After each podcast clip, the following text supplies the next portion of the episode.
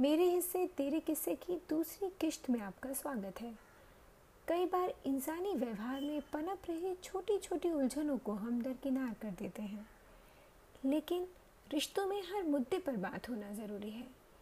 ऐसी ही बातों और उलझनों में बुनी हुई कहानी है माया और संजीव की।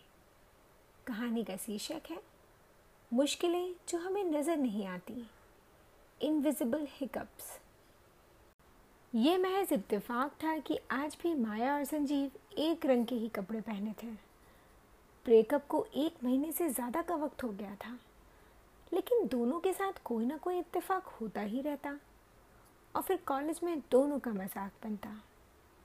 सब संजीव को चिढ़ाते सब कहते कि, संजीव, तू अब भी माया की माया में फंसा है। माया का साया अब भी तेरे ऊपर है। ऐसी तमाम बातें संजीव को सुननी पड़ती। जब वे दोनों रिलेशनशिप में थे तो सब कुछ मैच करने की कोशिश करते थे। लेकिन अब जब अलग हो गए हैं तो देखकर ऐसे लगता है कि उन पर सब कुछ अनमैच करने का प्रेशर हो गया है। आज भी शायद, लेकिन दोनों का मन एक दूसरे से अलग नहीं हो पाया है। संजीव ने मुझे कहा था कि अलग होने का फैसला तो उसके दिमाग ने लिया था। दिल तो आज तक माया को अपना मानता है। संजीव अक्सर बातों बातों में कहता कि ये इत्तेफाक माया को भी परेशान करते होंगे और ये सब सोचकर उसका मन बेचैन होता रहता है।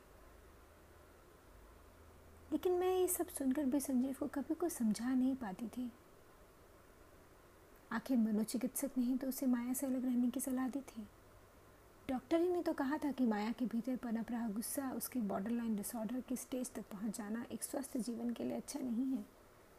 और ऐसे में बॉयफ्रेंड के चलते परिवार से बन रही दूरी भी उसे नुकसान पहुँचा रही है। मेडिकल साइंस के हिसाब से वे दोनों एक दूसरे के साथ खुश नहीं रह पाएँगे। भोले भाले, खुश मिजाज दिखने वाली माया दरअसल एक तरह की मानसिक बीमारी से गुजर रही थी। लेकिन परिवार वालों की समझ के अभाव ने उसकी समस्या को और भी भयावह बना दिया। संजीव ने बताया था कि जब उसे माया से प्यार हुआ था तो सब कुछ बेहद हसीन था। उनके रिश्ते के शुरुआती तीन महीने शायद दोनों की ज़िंदगी के सबसे हसीन दिन थे। लेकिन धीरे धीरे सारी परतें खुलती गई। माया की खुद को नुकसान पहुँचाने की कोशिश करना संजीव को अंदर तक हिला देती। छोटी छोटी बात पर नाराज़गी गुस्से में तोड़ फोड़ सब उसके दिमाग में चल रही उथल पुथल थी, जिसे अब संजीव शांत करना चाहता था।